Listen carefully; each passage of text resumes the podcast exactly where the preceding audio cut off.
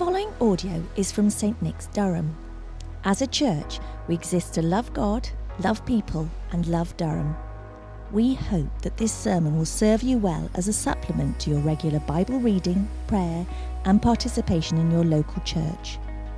For more information about St. Nick's, Durham, directions, or resources, please visit stnicks.org.uk.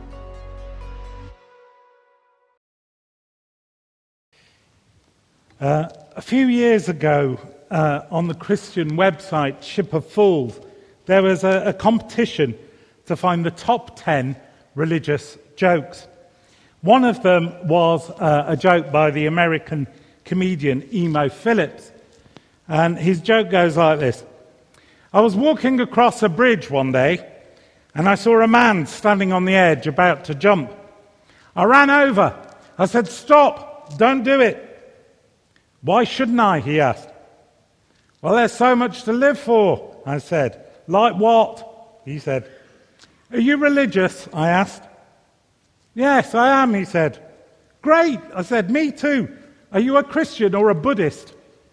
Christian, he said. Me too, I replied. Are you Catholic or Protestant? Protestant, he said. Me as well, I said. Are you Episcopalian or are you a Baptist? I asked. Baptist, he said. Wow, me too, I said. Are you Original Baptist Church of God? Or are you Reformed Baptist Church of God? I asked. Reformed Baptist Church of God, he said. Oh my, that's amazing. I said, So am I. Are you Reformed Baptist Church of God 1879? Or are you Reformed Baptist Church of God 1915? I asked. Reformed Baptist Church of God, 1915, he said. Die, heretic scum, I said, as I pushed him off the bridge. we are continuing our journey through the book of Galatians and have arrived at that part of the letter which gives the title to our sermon series, One in Christ. It's a message one in Christ, that speaks not only to the wider life of the church in all its various forms, but also to us individually in setting out the primacy of Jesus Christ as we determine who we are. For those of you who uh, may have missed some of the previous uh, sermons that we've done as we've worked through this, uh, can I take this opportunity to uh, encourage you to download and listen to our podcast, where you'll find sermons from uh, Brandon, and Maeve, and Zoe, and Philip, and others. Uh, and last week from Maeve Sherlock, as we've been working our way through this book. Those of you have in, who have been here will know that the epistle to the Galatians, the letter to the Galatian church, is where Paul is writing to the Christians in Galatia, where Jewish missionaries have been arguing that the predominantly Gentile, that is non Jewish church, needs to be circumcised and adopt the Jewish law and customs to be saved. And this letter, Galatians, is Paul's response to those missionaries uh, and an urging to those churches to reject the missionary argument and to remain true to the gospel that Paul preached. And we've got to chapter 3, right to the end of chapter 3 tonight. And in chapter 3, Paul sets out in his response to these missionaries a threefold movement of God's relationship with his people. First, God's promise to Abraham to establish a covenant. Secondly, the giving of the law as a mediator and medium of that relationship. And finally, where we come to tonight, the fulfillment of that promise, which is found in the life, death, and resurrection of Jesus Christ. Last week, Maeve considered uh, the first and second part of that uh, threefold movement.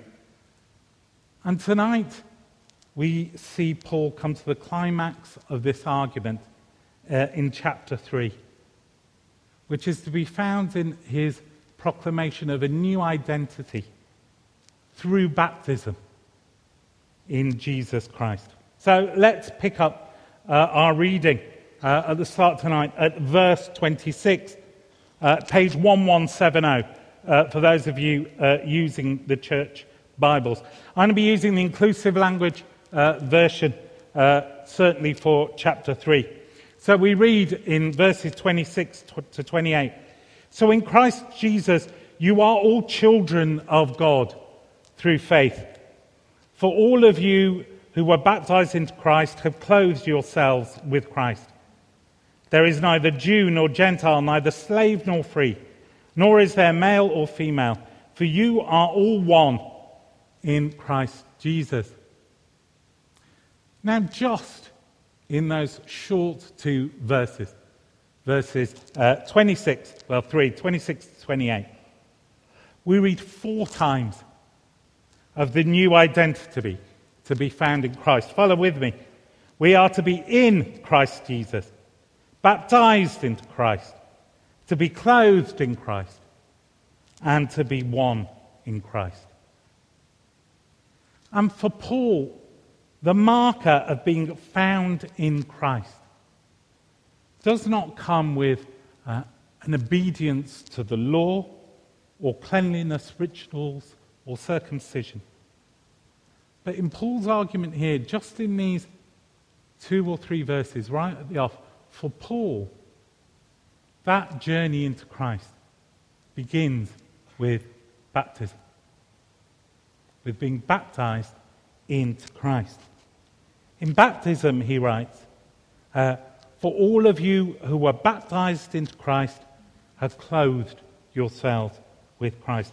It's in baptism that we put on Christ and enter into a union with Him in such a way so that all other markers of status or identity fall away into insignificance.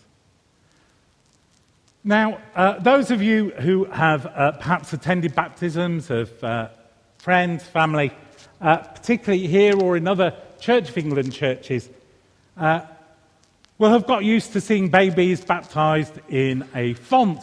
And uh, we keep our font over there in the corner, but when we have our baptisms, it's here and it's baby in arm and little water on the head.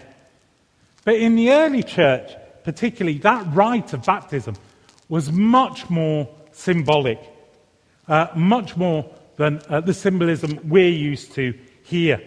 In baptism, the person being baptized first confessed the lordship of Jesus Christ over all creation. They then disrobed. Disrobed as a symbol of putting off an old way of life, laying down an old way of life. And then they were immersed in a river in a way where all of them, all of themselves, went under the river. They died to an old life, symbolically under the water and were then raised up to a new life.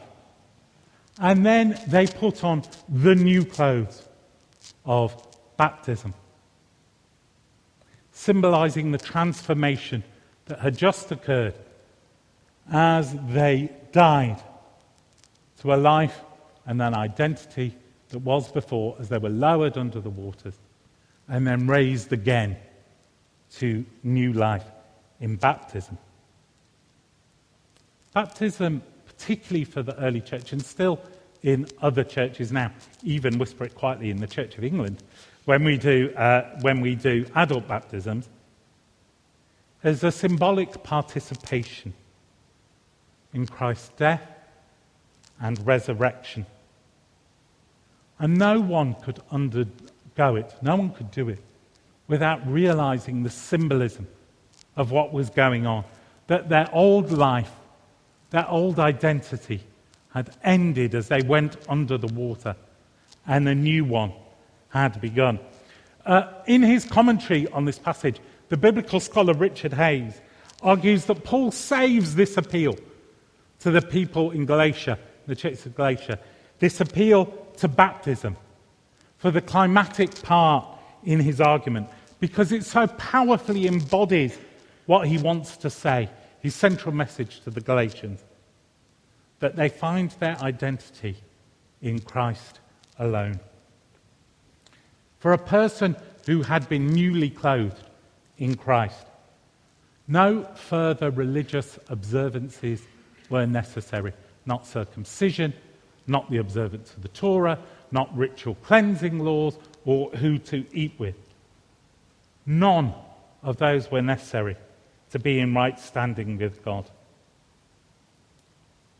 Uh, we have a, a, human impulse, I think, that sometimes tires, tirelessly seeks new signs and ceremonies that we use to set ourselves apart from others in order to court God's favour.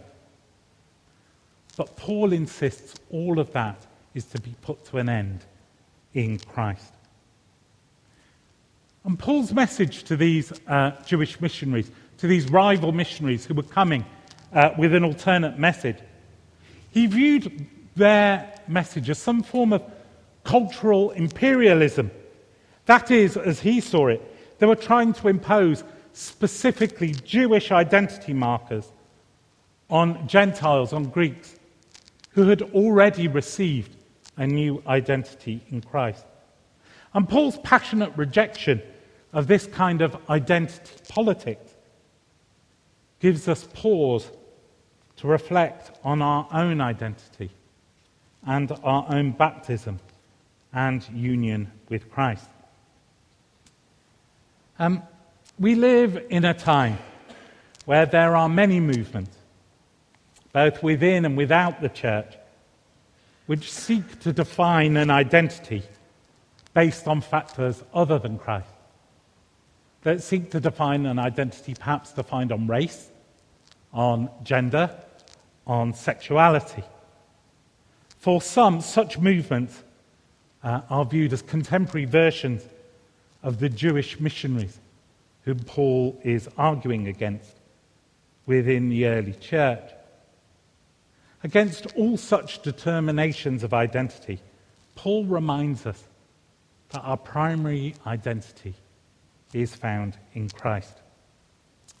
Back in uh, 2002, uh, John Sentamu, who was then Bishop of Stepney, uh, was announced as the new Bishop of Birmingham. Uh, and it says something perhaps both about the times we lived in then and the times we live in now, that this was uh, national news. It led the broadcast news, uh, it led on the front pages of the newspapers. The reason being that he would be, in 2002, the first African Caribbean man or woman, back then it was only men, it could be bishops, to be a lead bishop or a diocesan bishop in the Church of England. At the press conference uh, that followed, uh, the press conference in Birmingham in St. John's Sparkhill School, at that press conference, uh, following the announcement of his appointment, the first question John Sentamu was asked uh, by a journalist who was from the Times that day was how it felt to be the first black diocesan bishop in the Church of England. John Sentamu replied by saying, When it comes to my identity, First, I am a Christian. Secondly, I am a man. And third, I am black. But first and foremost, my identity is to be found not in my colour, not in my gender, but in my Saviour, Jesus Christ. Now, I don't want to suggest that the issues of identity politics, not least the issues of justice that are often associated with them do not matter. As someone who has consistently found themselves to be an outsider in the world of the Church of England, uh, it's uh, a matter of distress for me uh, that in almost 30 years of sitting through services just like this, I have never sat where you have sat and seen a service led by an Asian man. I have never sat where you have sat and listened to a sermon preached by an Asian man. In 30 years, I've been in the Church of England. Now, that is a source of pain for me, which I am reminded of, it must be said, especially at larger Church of England gatherings. And if, the, as the mantra goes, you need to see it to be it, that whole experience doesn't exactly bode well for the Church of England. But my racial identity is not who I identify myself as. And can I say what a good thing it is that both Zoe and I are leading this service? my identity is to be found in Jesus Christ. I am who I am because of who Jesus is. I am who I am because of who Jesus is. Paul is clear that this new identity in Christ breaks through every other expectation, every other status which the world might levy upon us. In that central verse, to which we owe the title of our sermon series, there is neither Jew nor Gentile, neither slave nor free, neither male nor female, for you are all one, writes Paul, in Christ Jesus. In uh, his reflections on, on, that verse, John Barclay, uh, the Lightfoot Professor of Divinity here at Durham University, who we seem to refer to every week in this sermon series, and with good reason, he notes that each of these three pairings, Jew, Gentile, uh, slave free, male, female, that each of these uh, are strongly endowed with hierarchical assumptions. For Jews, being Jewish wasn't just different from being Gentile or Greek, but it was superior. To be a Jew was superior because the Jews were God's chosen people. Clearly, those who were slaves were in a less favorable place hierarchically than those who were free. And in the heavily patriarchal society at the time this was written, in the first century, the place of men, not least those who carried the sign of circumcision, was considered superior to that of women. And being baptized doesn't eradicate those differences in one way. Neither ethnic nor gender identity changes when you come up out of the water. If you go down a man, you're coming back up a man. However, what is altered, according to John Barclay, is what he refers to as the evaluative, evaluative freight. Uh, the stuff that's carried by such distinctions uh, of inferiority and superiority. So, Instead of slave free, male, female, Jew, Gentile, instead, there is a body of people who, in common solidarity with Christ, are baptized believers who are both enabled and required to view each other without those worldly classifications of worth. What now counts for worth is only one's status and identity in Christ and the consistency of one's allegiance to Him. All forms of status not derived from belonging in Christ now lose their ultimacy. The unconditional gift of Christ undercuts all reckonings of worth. Um, I was baptized in um, 1990, 1988, uh, aged 17 at a Baptist church in South Birmingham in a big baptismal tank. Uh, I publicly, publicly confessed Jesus Christ as Lord and was taken down under the water, two people, under the water, symbolizing that death to an old life, and brought up out of the water, raised to a new life. Now, it could be argued uh, that my identity didn't really change in that moment. The person who went under the water was a chubby Asian Brummie, six former, and the person who came up was still Asian, still a Brummie, still a sixth former, and sadly still a little bit overweight. But I was no longer defined by any of those things or the other myriad of identities that I held at the time as a 17 year old, whether that be Villa fan, Space Invaders king, fruit machine conqueror, cousin, brother, or son. My identity from that moment lay not in anything that I happened to be, but in who Jesus Christ is. My definition, my purpose, my identity, my belonging were all settled in that moment. Because that, from that moment on, I chose to follow Jesus and accept the invitation to live in the grace of God and to be free from the bonds of expectation from anything else in this world.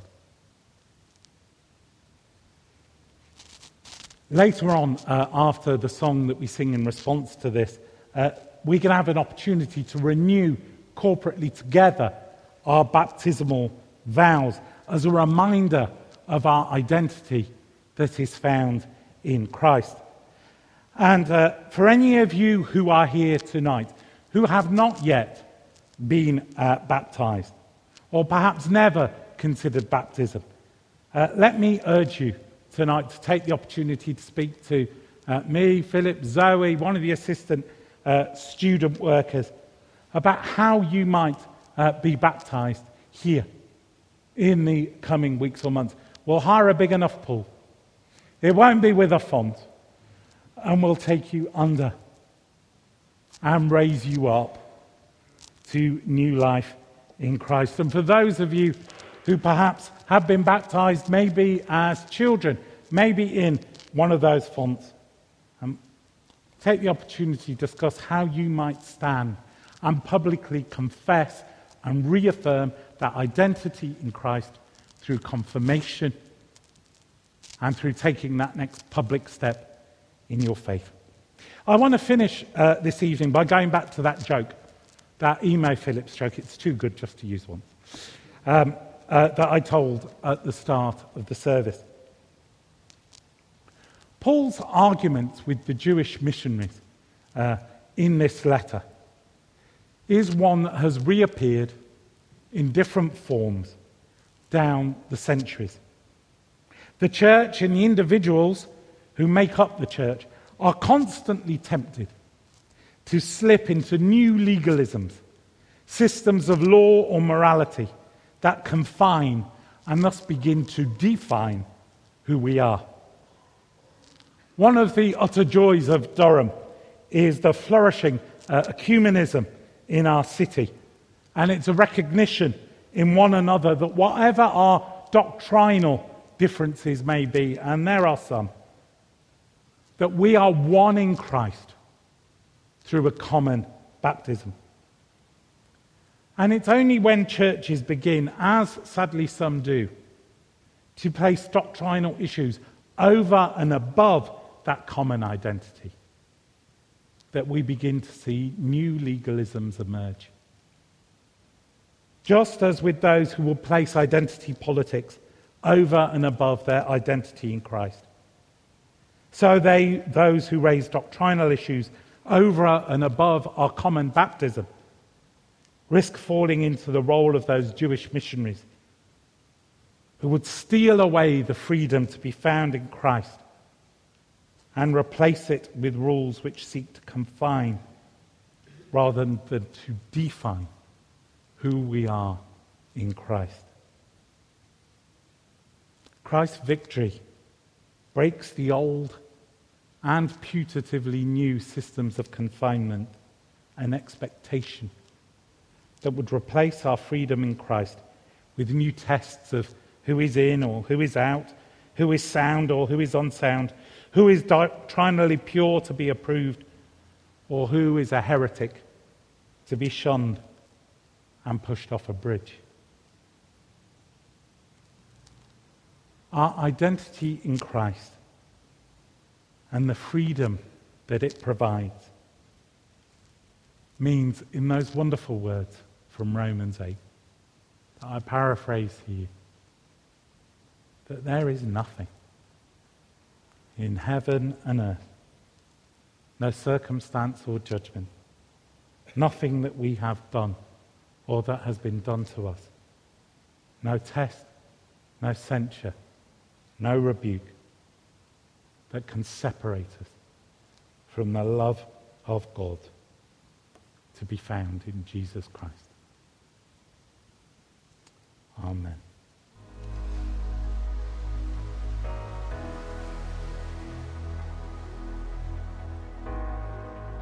Thank you for listening to the St. Nick's Durham podcast. If you would like to hear more sermons and teaching like this, then subscribe wherever you get your podcasts. For more information about St. Nick's, visit our website at stnicks.org.uk.